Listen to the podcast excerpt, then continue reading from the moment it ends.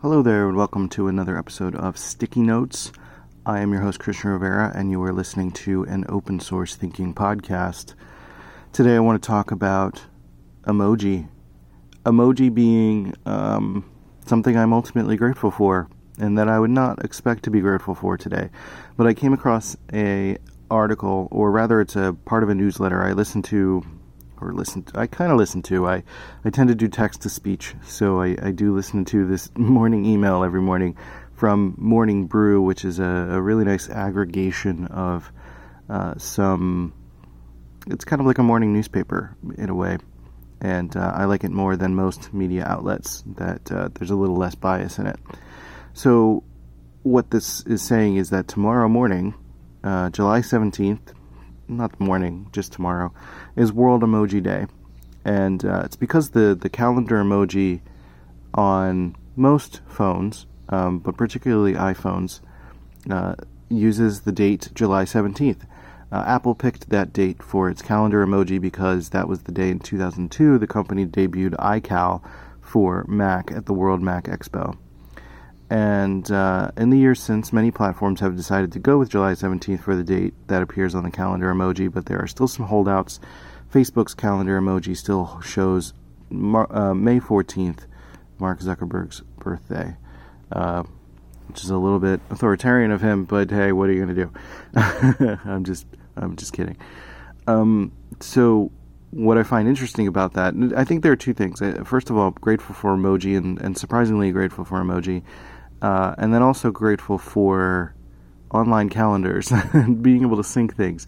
I don't use calendars very much. Like I don't, I try not to schedule my life too much at all. But when I do, I'm really grateful for it because uh, I just get pop-ups and I don't really have to think about it. But ultimately, this episode is about emoji, and I've really been thinking about emoji related to communication because of this. I think emoji is something that enabled the opportunity to start to convey emotion through text.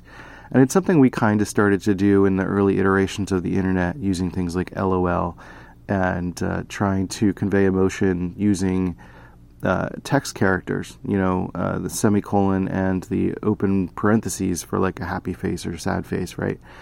Uh, and and those were ways for us to try to convey some semblance of friendliness.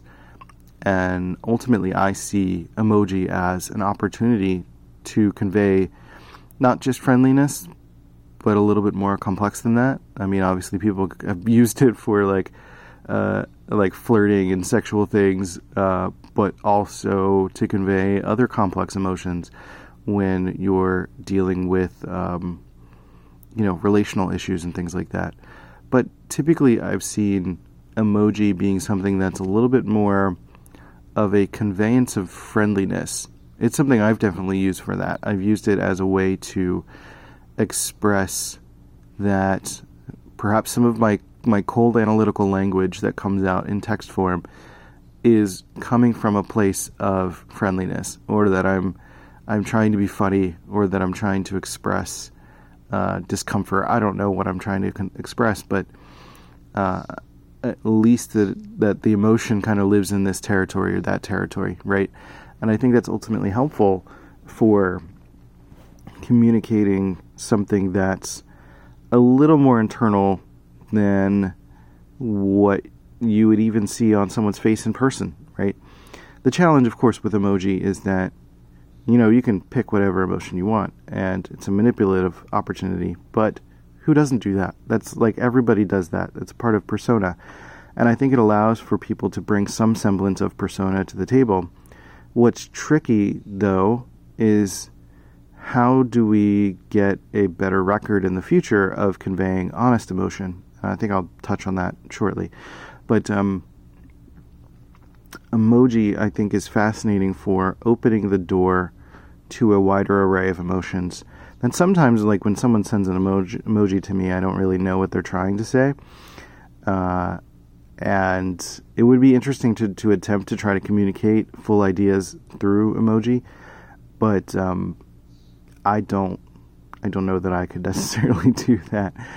Uh, it's really fascinating to see the different ways that people try to communicate something. For example, I I don't really know what the upside down smiley face means when people use it.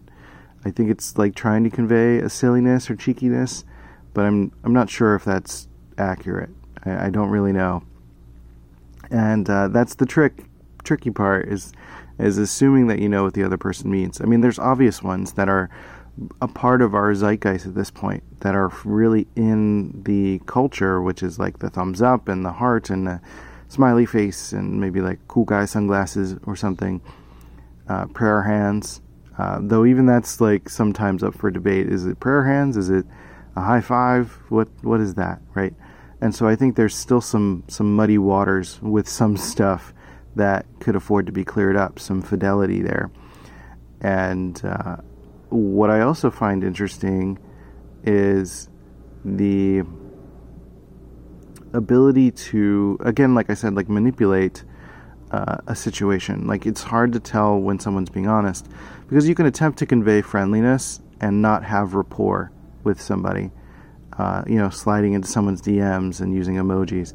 So the thing that I ultimately do find interesting is that it is an attempt to convey friendliness.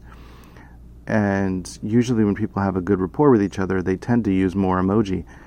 And uh, it, it also means that when someone's just using a wall of text, it means that they're not friendly. There's a certain threatened feeling to that. And I'm wondering if there's ways to ultimately mitigate that in the future that um, I don't know.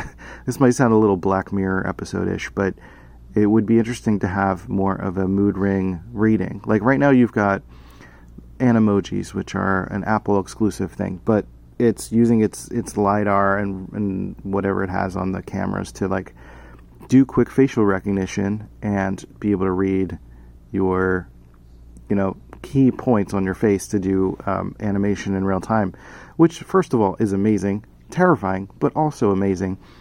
Uh, and I guess that's usually the trade off. Something that's amazing is usually also a little bit terrifying, uh, depending on your perspective. So when you can do something like that and convey emotion through an avatar, that's getting to like the next level of communicating an emotional experience. There's still a lot of nuance lost, but uh, as it gets closer and closer, you can send more messages in real time that you don't necessarily have to have your face shown, but can convey emotion.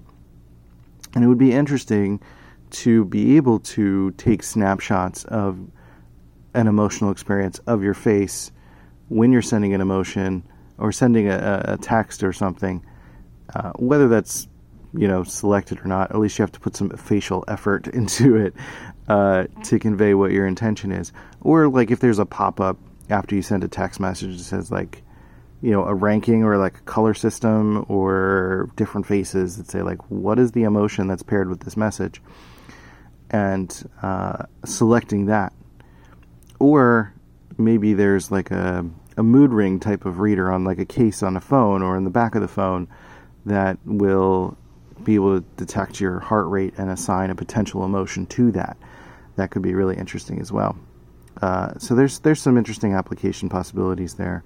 I, I think that could be uh, a fascinating evolution of emoji and what emoji is trying to convey. I mean, emoji emoji has taken over the world. I was very cynical about emoji when I first started using it, and I didn't want to, but it's been really helpful for me to convey um, something more than just my monotone voice and my my maybe sometimes too stoic way of explaining or expressing things. And then I can add a smiley face or a laughing face or a, a crying face at the end to convey something more than just the glyphs on the screen would be attempting to convey.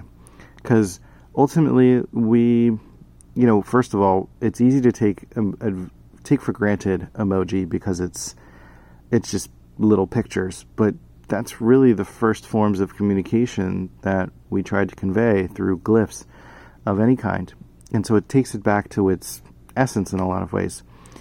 And language is sometimes one step removed. You know, letters are glyphs. We could it's easy to take for granted that too. They're just lines and connected lines that communicate an idea, but it's pointing to a meaning. The words itself don't necessarily have uh, an emotion uh, attached to the word, if that makes sense.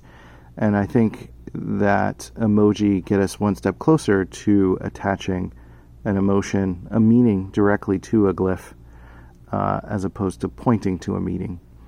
And so I think as we get a little bit closer to conveying what we're actually meaning to say or what the value of what we're saying is or what we're communicating, then I think we can have um, much more authentic conversations and kind of get out of this this world we're in right now where there's a lot of intent casting because someone said a certain thing using certain words and when I hear a certain word or I read a certain word, I think this emotion, but the other person is actually conveying a different emotion or a different idea.